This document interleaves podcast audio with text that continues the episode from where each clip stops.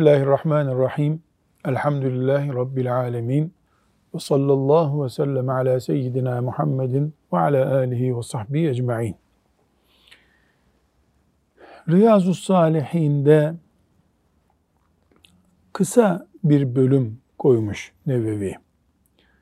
Eziyetlere katlanmak, sıkıntıya dayanmak diye tercüme edeceğimiz bir bölüm. İhtimalül eza. Bu bölümle de Hoca Efendilerin tercümesinin ve şerhinin dördüncü cildine başlamış oluyoruz. Hadis olarak da 649. hadisi şerif. Bu bölümde Nevevi rahmetullahi aleyh Müslümanın Müslümanca ve insanca bir hayat yaşayabilmesi için dayanmayı bilmek zorunda olduğunu anlatmak istiyor. Bununla ilgili de ayet ve hadisi şerifler koymuş. Ben özellikle mümin kardeşlerimle şöyle bir paylaşım yapmak istiyorum. Allah'a hamdü senalar olsun. Teknoloji hayatımızı çok kolaylaştırdı. Çok ama. Yani iletişim cihazlarından tedavi cihazlarına, e, yemek pişirmeden yemek çeşitlerine ya bir enteresan aylarca süren bir iş dakikalarda bitiriliyor. Ameliyat gerektiren işler ilaçla tedavi ediliyor. Kesilerek yapılan ameliyatlar uzaktan bir işaretle yapılıyor. Yani Allahu Teala'nın nimetlerini sayamayacağımız kadar büyük nimetlere kavuştuk. Hamdü senalar olsun. Ama bir olumsuz gelişme de var. Çok tahammülsüz ve aceleci bir nesil geldi. Daha bebekler alfabeyi öğrenmeden telefon ve bilgisayar kullanmayı öğreniyorlar.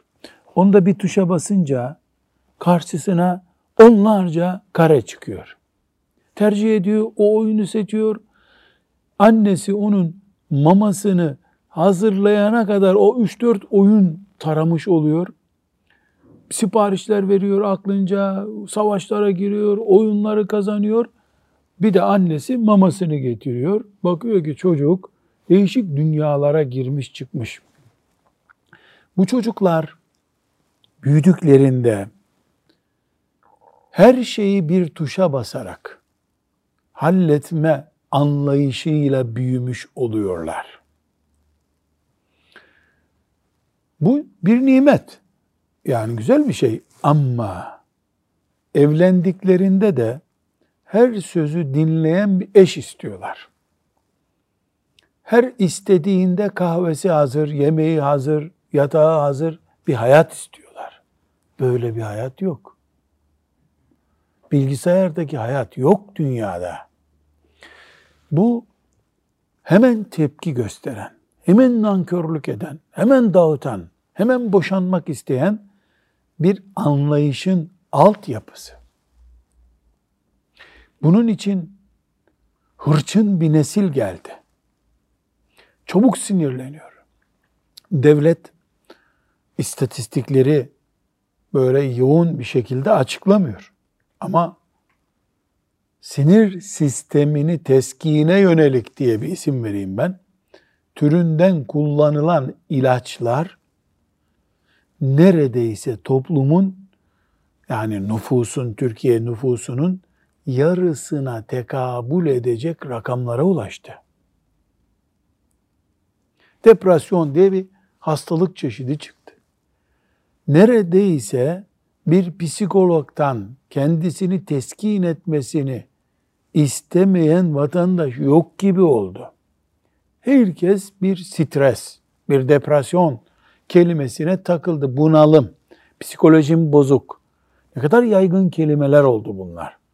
Bizden önce kıtlık, imkansızlık gibi, zorluk gibi hatta gece sobanın yanmadığı köy evlerinde yaşayan insanlar bugün dirilseler Ya bu nedir psikoloji diye bir kelime var. Ekmek çeşidi midir diye zannedecekler bunu. Psikolojisi bozukmuş. Ya insanın bir yeri kırılmadıkça, düşüp de kafan yarılmadıkça doktorda ne edeceksin?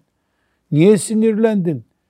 Git köyde, dağın tepesinde bağır biraz gel rahatlarsın diye düşündükleri hayattan 7-8 yaşında çocukların annesine dönüp bugün psikolojim bozuldu benim ve bana dokunma anne dedikleri enteresan, çok korkunç gidişat açısından çok korkunç günlere geldik.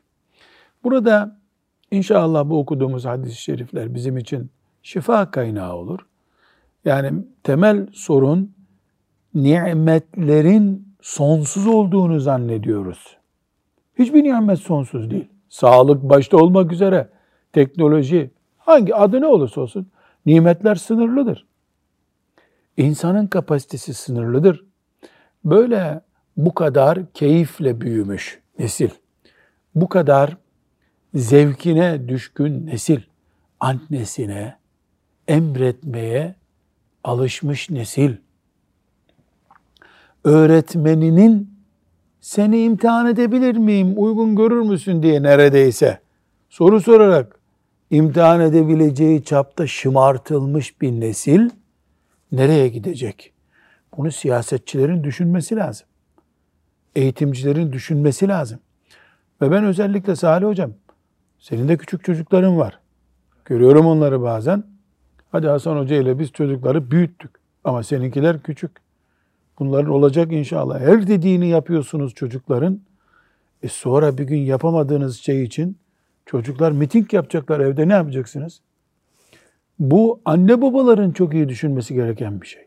Elbette çocuklarımıza hizmet edeceğiz. Ama anne baba çocuğun kölesi değil ya. Bu kadar da olma.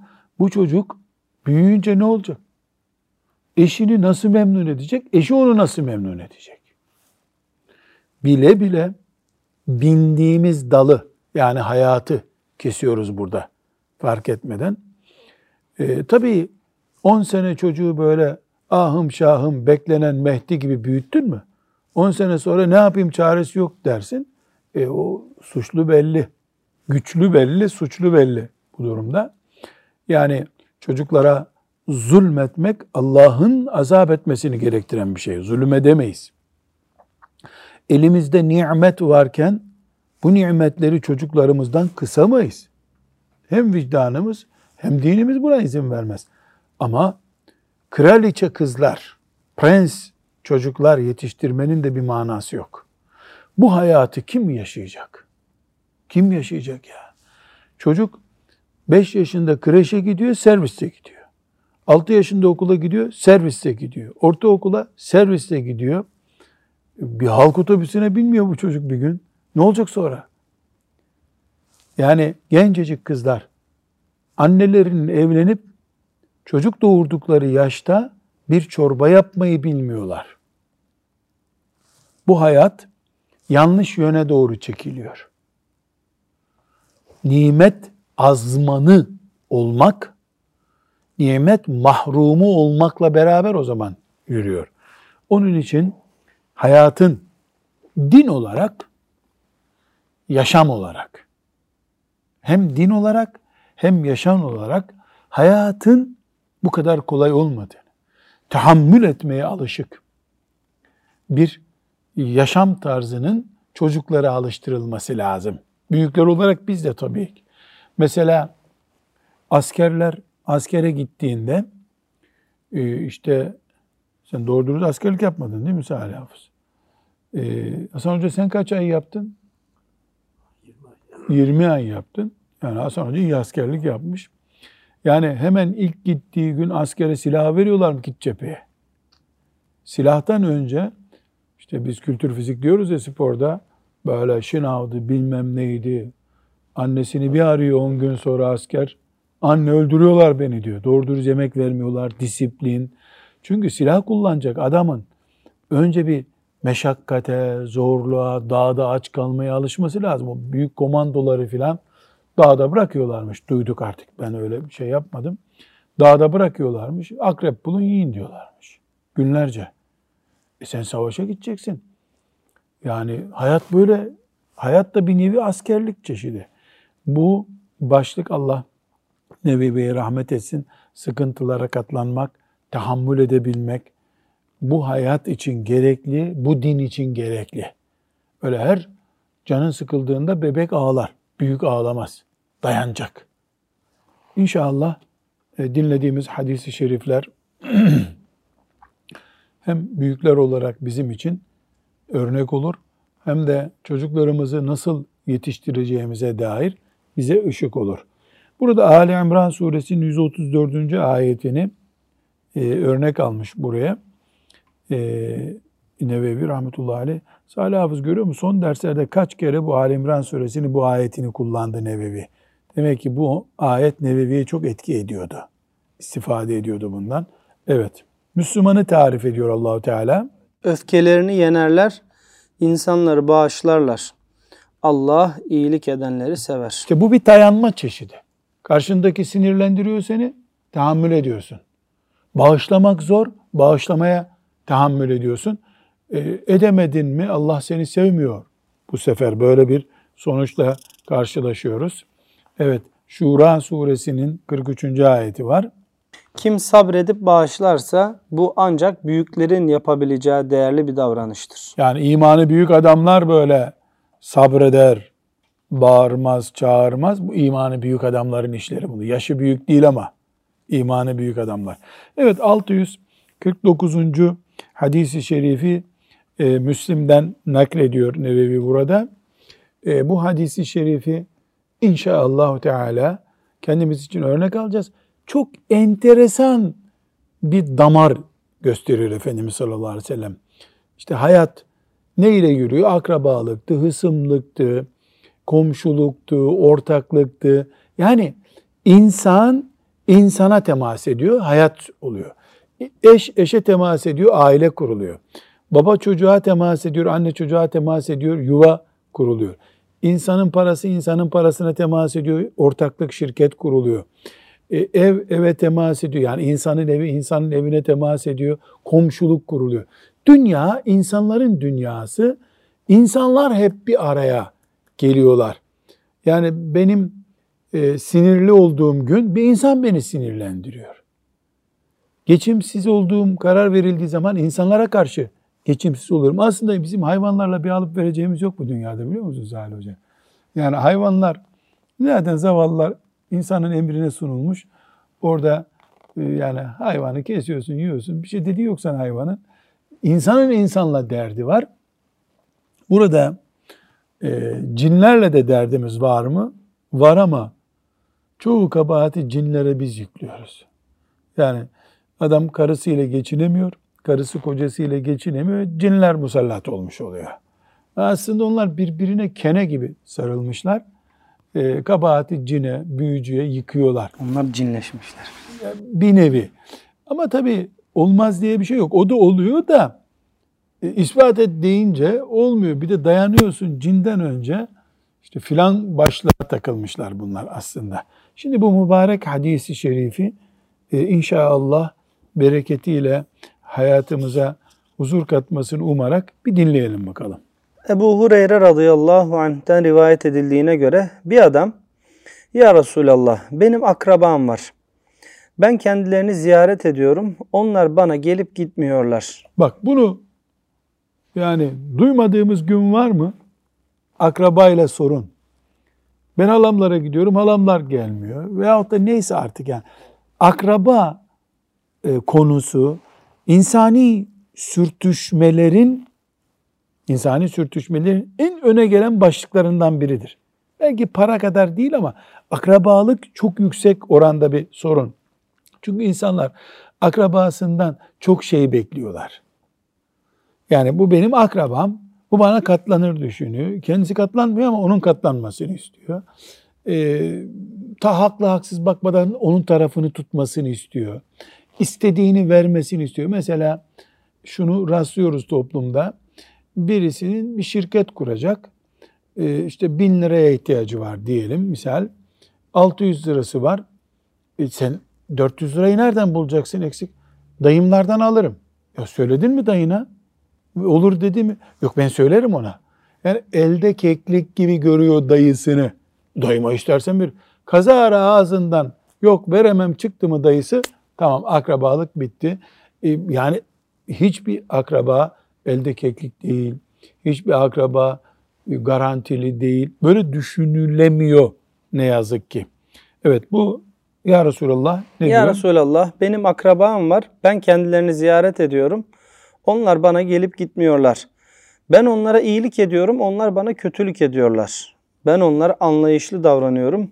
Onlarsa bana kaba davranıyorlar dedi. Evet. Bu 1400 sene önce Resulullah sallallahu aleyhi ve sellemin sağlığında böyle bir şikayet varmış. Şimdi Fazlası var. fazlasıyla var. Bakalım buna Resulullah sallallahu aleyhi ve sellem Efendimiz ne cevap veriyor? Bunun üzerine Resul-i Ekrem sallallahu aleyhi ve sellem şöyle buyurdu.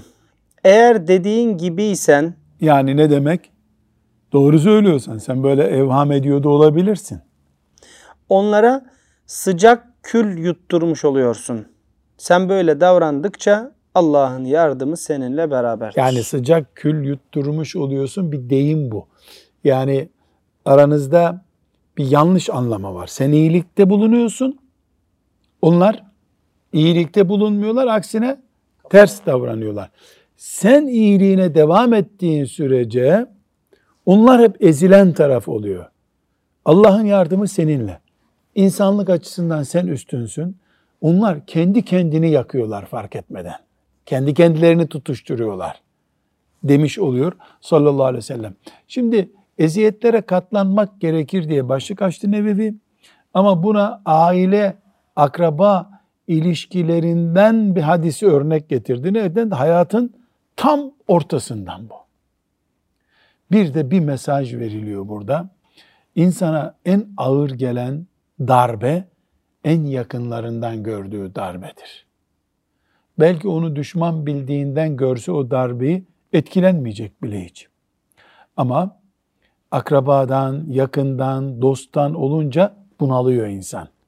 Sıkıntı hissediyor.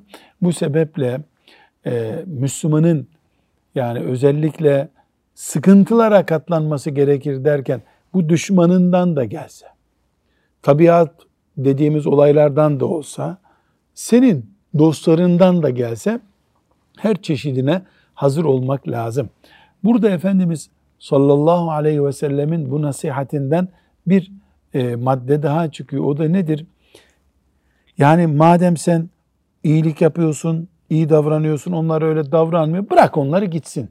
Öyle buyurmuyor. Ne buyuruyor? Devam et diyor. Devam et diyor. Bunun mantığı da ne anlaşılıyor? Biz kötülük yapana kötülük yapmayız. Yapamayız. İyilik yapmamız gerekir. Aksine tam. Eğer iyiliğe gücümüz yetmiyorsa, beceremiyorsak ama e, vurana vurmak da yok bizde. Yani esas olan kötü davranana iyi davranmak. Akraba gelmiyor. Ben giderim. Kovuncaya kadar giderim. Hatta hediye götürürüm bir dahakine. Ne olur? Kül yutturduk ona. Kül yutturduk. Yandı o yani. O kendi yanıyor. Anlasın anlamasın onu. Ahirette anlayacak. Ya da nefsinin esaretinden kurtulduğu zaman aklı başına gelince anlayacak inşallah. Allahu Teala'dan niyaz ederiz.